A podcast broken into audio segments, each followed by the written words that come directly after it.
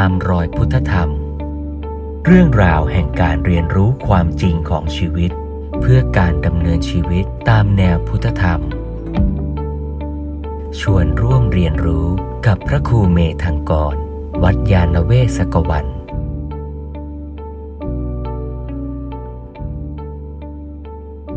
การปฏิบัติธรรมที่แท้เนี่ยไม่ได้แปลว่าต้องมาปฏิบัติที่บ้านจิตสบายเท่านั้น ไม่ได้แปลว่าต้องไปที่วัดเท่านั้น แต่มันต้องเกิดขึ้นทุกขณะในชีวิตของเรา เดินไปหน้าตู้เย็นก็ปฏิบัติธรรม นาฬิกาปลุกดังตอนเช้าก็ปฏิบัติธรรม แต่ก็ไม่ได้หมายความว่า ไม่ควรมาบ้านจิตสบายนะ ไม่ได้แปลว่าไม่ควรเข้าวัดนะ มันต้องดูด้วยปัญญาอีกว่า ถ้ากำลังของเราไม่พอ เรายังไม่สามารถปฏิบัติได้ต่อเนื่องที่บ้าน การมาวัดบ้าง การมาฟังธรรมบ้าง การไปเข้าคอร์สปฏิบัติธรรมบ้าง มันก็ช่วยเอื้อโอกาสที่จะทำให้เรามีกำลังในการปฏิบัติมากขึ้น แต่ต้องไม่หลอกตัวเองว่าฉันต้องไปปฏิบัติที่วัดเท่านั้น หรือฉันจะปฏิบัติได้ก็ต่อเมื่ออยู่ที่วัดเท่านั้น อย่างนี้ เพราะฉะนั้นถ้าเราฝึกอย่างนี้ทุกขณะในชีวิตคือการปฏิบัติธรรมหลวงพ่อสมเด็จ พระพุทธโฆษาจารย์ก็เน้นย้ำเรื่องนี้บ่อยว่า อย่าให้พวกเราชาวพุทธเข้าใจไปว่าการปฏิบัติธรรมจะต้องหมายถึงว่าการไปเข้าคอร์สกรรมฐาน เท่านั้น แต่มันต้องเกิดขึ้นในทุกขณะของชีวิตที่ปฏิบัติดำเนินชีวิตให้เป็นไปตามธรรมก็คือเป็นไปตามแนวทางการดำเนินชีวิตที่คุยไปตอนต้นก็คืออริยมรรคมีองค์8หรือทางสายกลางนั่นเอง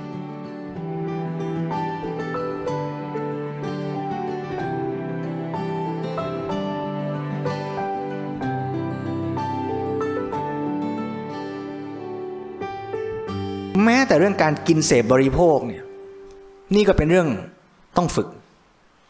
แค่เราจะหยิบน้ำขึ้นมาดื่มเนี่ย ศีลสมาธิปัญญาก็อยู่ในเนี้ย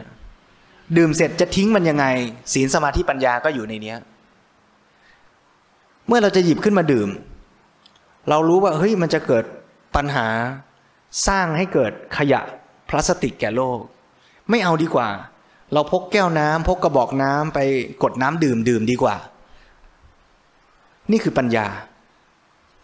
พอมีปัญญาเสร็จก็ต้องมีใจที่มีสติรู้ตัวทัน ไม่ใช่เปิดมากลุ๊บดื่มไปแล้วถึงนึกได้ นี่ขาดสติไปแล้ว หรือหยิบขึ้นมา มีปัญญาเกิดขึ้นแล้ว เออ ไม่ดีแหมแต่ออกจากบ้านพกกระบอกน้ำลำบากหนัก เอานี่ดีกว่า จิตใจที่มันจะเข้มแข็งยืนหยัดเอาตามปัญญาเนี่ย มันเข้มแข็งพอหรือเปล่าไอ้นี่คือตัวคุณภาพของจิต ที่จะต้องฝึกให้มีสติ มีสมาธิมีความเพียร มีความเสียสละ มีความอดทน มีธรรมะทุกอย่างทุกประการน่ะที่มันจะเอื้อทำให้เราสามารถทำตามที่ปัญญารู้ว่าดีได้ไอ้นี่คือคุณภาพของจิต พอคุณภาพของจิตดีปัญญาดีมันก็จะส่งผลให้เกิดพฤติกรรมการกระทำก็คือเอาละไม่เอาขวด เอากระบอกน้ำไปดีกว่าไอ้นี่คือพฤติกรรม เพราะฉะนั้นจะเห็นว่าพฤติกรรมจิตใจปัญญา หรือศีลสมาธิปัญญาเนี่ยมันเกิดขึ้นควบคู่กัน อยู่ในทุกขณะนั่นแหละเ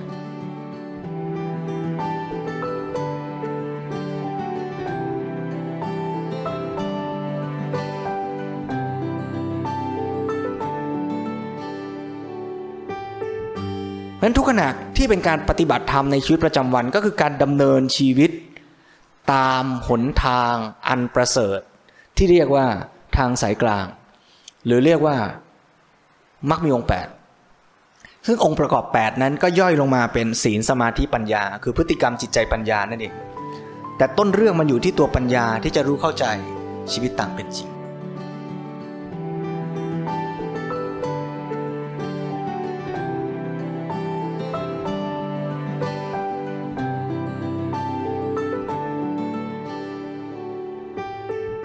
ย้อนกลับมาเรื่องการเสพบริโภคโลกก็จะเห็นว่า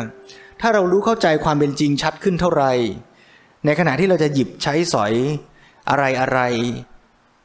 จากโลกใบนี้ เราก็จะไม่หลอกตัวเองว่า เงินคือสิทธิ์ของการใช้ แต่เราจะต้องใช้เพื่อคุณค่าแท้และประโยชน์ เต็มที่ของมันจริง ๆ เรากินเพื่ออะไร เพื่อร่างกายอิ่ม มีกำลัง มีสุขภาพแข็งแรงไม่เป็นโรคภัย เพราะฉะนั้นถ้าตอบว่าคุณค่าแท้คืออย่างนี้ มันก็จะตอบได้ง่ายขึ้นว่ากินอะไร แค่ไหน พอดี แต่ถ้าบอกว่ากินเอาอร่อย กินเอาโก้หรู อันนี้จะตอบยากว่าแค่ไหนพอ โยมเคยอิ่มแล้วแต่ยังอยากกินต่อเพราะอร่อยไหม เออ มันอร่อยไปได้เรื่อยๆ ถูกไหม ถ้ากินเพื่ออร่อยอะ มันมันพอยาก ชีวิตของเราเหมือนกัน ถามว่าเราเอาแค่ไหนพอ คำว่าพอเนี่ยหรือสันโดษเนี่ยในทางพุทธศาสนาเนี่ยก็ต้องเข้าใจให้ตรงชัดอีกนะว่าคำว่าพอหมายถึงว่าสันโดษพอใจในวัตถุสิ่งเสพที่จะมาบำรุงบำเรอตัวเรา พอในความหมายว่าเอาแค่คุณค่าแท้ที่จะมาเป็นประโยชน์ต่อชีวิต พอ แต่ไม่ให้มันเกินไปเพื่อมุ่งหมายเอาความสุข ขเวทนาเป็นหลัก แต่ไม่ได้แปลว่าในขณะที่ทำเพื่อประโยชน์แท้ต้องไม่สุขนะ กินอาหารที่มีประโยชน์จะสุขด้วยก็ไม่ผิดนะ แต่สิ่งสำคัญคือเรารู้จักพอสันโดษในการเสพ แต่พระพุทธเจ้าพูดชัดว่าต้องไม่สันโดษในการทำความดี อย่าตีความขลุ่มไป ไม่ได้แปลว่าทำดีแค่นี้พอ เพราะพระพุทธเจ้าสอนให้สันโดษไม่ใช่ ความอยากในลักษณะตัณหาที่เป็นการอยากเพื่อมาสนองอัตราตัวตนของเรา อันนั้นต้องลด แต่ความอยากในลักษณะที่จะทำความดี ทั้งเพื่อตนและเพื่อผู้อื่น อันเนี้ยต้องพัฒนาให้ยิ่งขึ้น แต่คำว่ายิ่งขึ้นก็ต้องอยู่บนฐานของปัญญาด้วยนะ ไม่ใช่ว่ายิ่งเยอะยิ่งดีจนบางทีทำร้ายตัวเองหรือเดือดร้อนตัวเอง ก็ไม่ได้แปลว่าจะเป็นการทำดีที่ถูกต้องเสมอไป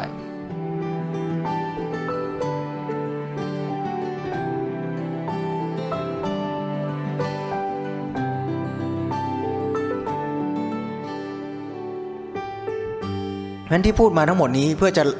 ชี้ย้ำให้เห็นประเด็นว่า การกระทำทุกขณะในชีวิตของเรานั้นน่ะ ก็คือการปฏิบัติธรรม และคำว่าการดำเนินชีวิตตามหลักทางสายกลาง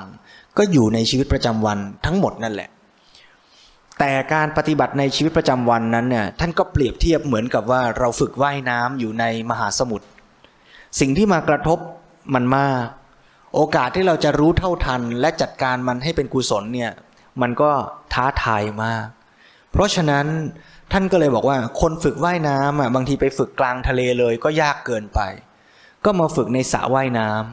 ำที่มันเป็นน้ำใสๆนิ่งๆ ไม่มีคลื่น ไม่มีสัตว์ร้าย มีหนำซ้ำอาจจะมีโฟมให้เกาะมีครูคอยแนะนำมันก็ว่ายง่ายขึ้น แล้วพอเริ่มว่ายเป็นก็ค่อยไปฝึกในคลองในแม่น้ำในทะเลเป็นลำดับไป การที่เราจะปฏิบัติธรรมมันต้องปฏิบัติในชีวิตประจำวันที่เปรียบเหมือนมหาสมุทรนั่นแหละ แต่ว่าถ้ามันยังว่ายในทะเลไม่แข็ง ก็มาฝึก มาฝึกที่วัดมาฝึกนั่งสมาธิพร้อม ๆ กันเดินจงกรมพร้อม ๆ กันบ้างอย่างนี้ เพราะฉะนั้นการที่เรามาปฏิบัติธรรมเนี่ยหมายถึงว่าในรูปแบบอย่างที่เรามานั่งกันที่นี่มันก็เป็นตัวช่วยนะเพราะฉะนั้นสรุปความว่าการปฏิบัติธรรมมันต้องเกิดขึ้นในทุกขณะของชีวิตนะแต่ว่าต้องมาศึกษาต้องทำความเข้าใจ ต้องรู้วิธีปฏิบัติให้ถูก แล้วก็ไปลงมือทำนะ มักมีองค์แปดก็ไม่ได้อยู่ไกลตัวอีกต่อไป อยู่ในทุกขณะทุกลมหายใจของชีวิต เมื่อเราได้ยินเสียงนาฬิกาปลุก เราก็เลือกได้ว่าจะไปตามหลักทางสายกลาง หรือจะไม่กลาง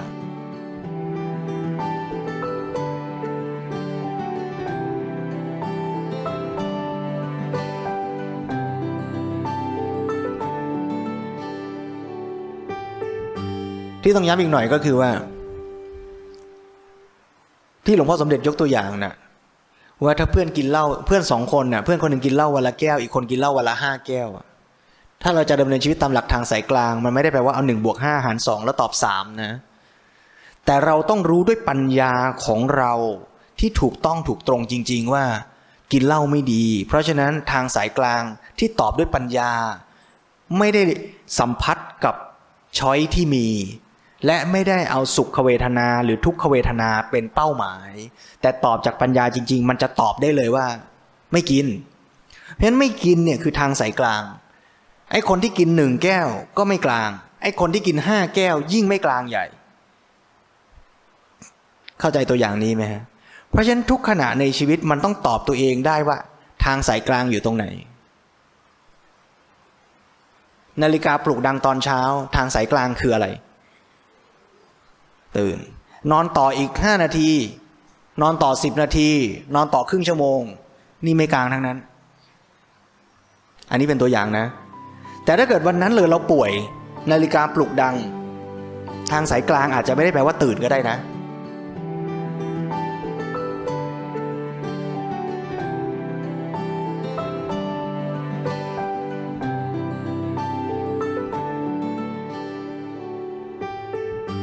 ราะฉะนั้นปัญญามันไม่มันไม่เป็นฟิกซ์ไมเซ็ตอะมันต้องเป็นการคิดที่อยู่บนฐานของความจริงที่สุด ซึ่งคนที่จะรู้เข้าใจความจริงเนี่ยมันต้องฝึกต้องพัฒนาต้องสังเกตต้องยอมรับความจริง ความจริงเหล่านี้มันเกิดจากการสังเกต สังเกตรู้ตัวจริง ๆ ว่าเช้าเนี้ยตื่นมาแล้วมันปวดหัว มันลุกไม่ไหวอะมันไม่สบายอะมันต้องสังเกตตัวเองนะ แต่ก็ไม่ใช่หลอกตัวเองอะจริง ๆ สบายดี แต่ก็แบบพยายามจะนึกว่าเออ ฉันปวดหัว เคยพยายามจะปวดหัวเพื่อไม่ตื่นไหมไม่น่าเชื่อนะ อันนี้มีคนเป็นหลายคนนะเอออย่างเงี้ยนะฮะเพราะฉะนั้นปัญญาที่แท้มันเกิดจากการสังเกตเห็นตามเป็นจริงอย่างนี้นะครับ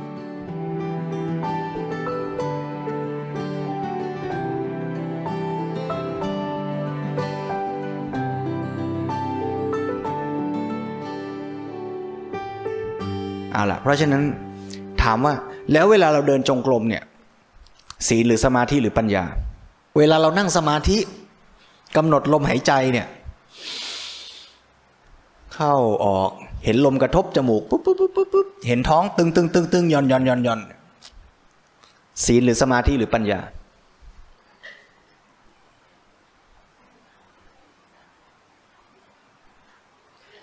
ถ้าพูดแบบพูดแบบ ธรรมะง่ายๆหน่อย ให้เข้าใจง่ายก็บอกว่าอ้าวเวลามาวัดเนี่ยตอนสมาทานศีลน่ะเรียกว่าศีล ตอนนั่งสมาธิเรียกว่าสมาธิ ตอนฟังเทศเรียกว่าปัญญา อันนี้แยกแบบธรรมะแบบสอนเด็ก แต่ถ้าเอาตามสภาวะจริง ๆ ไม่ใช่ ในขณะหนึ่งหนึ่งนะมันมีทั้งศีลสมาธิปัญญาอยู่ในนั้นนะขณะที่เรานั่งตัวตรง ที่เราทรงตัวเราให้ตรงขึ้นมาได้เนี่ยพฤติกรรมของเรา ร่างกายของเราที่มันตรงอยู่ได้เนี่ยไอเนี่ยก็ศีลแล้วถูกไหมนี่คือพฤติกรรม ซึ่งการกระทำนั้นเป็นไปทั้งด้วยความรู้ชัดว่า เมื่อเราจัดร่างกายเราแบบนี้มันจะเอื้อต่อการนั่งสมาธิเจริญจิตตภาวนาพัฒนาจิตยังไง มันรู้ได้ว่าเมื่อนั่งเป็นลักษณะแบบนี้มันจะเกื้อกูลต่อคนที่อยู่รอบข้าง ให้เกิดบรรยากาศของการปฏิบัติธรรมที่ดียังไง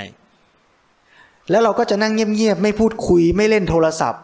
ราะเรารู้ว่าการกระทำอย่างนั้นจะส่งผลเสียต่อทั้งการพัฒนาเราและส่งผลเสียต่อคนอื่นด้วย การที่เราเห็นประโยชน์ทั้งต่อตัวเราและคนอื่นสังคมรอบข้างอย่างนี้แหละ เนี่ยคือการฝึกเรื่องศีล ถูกไหม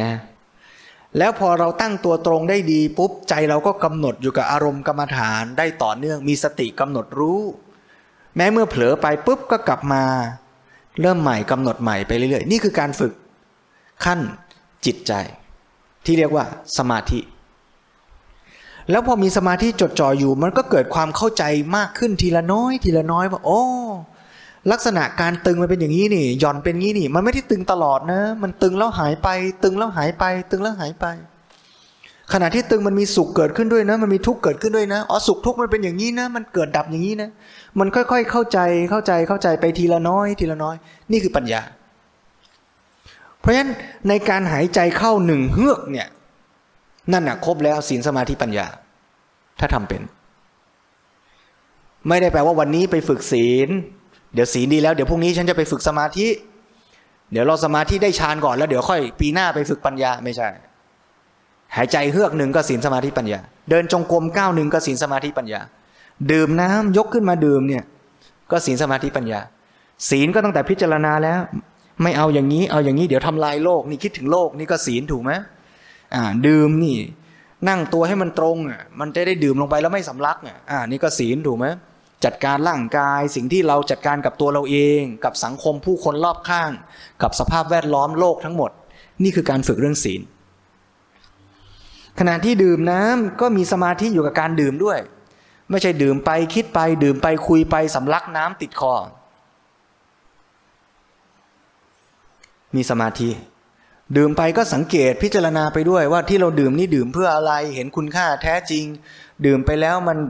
มีสภาวะความสุขความทุกข์เกิดขึ้นยังไง ดื่มไปเพื่อประโยชน์อะไร ก็เกิดปัญญาขึ้นในขณะที่ดื่มน้ำด้วยอย่างนี้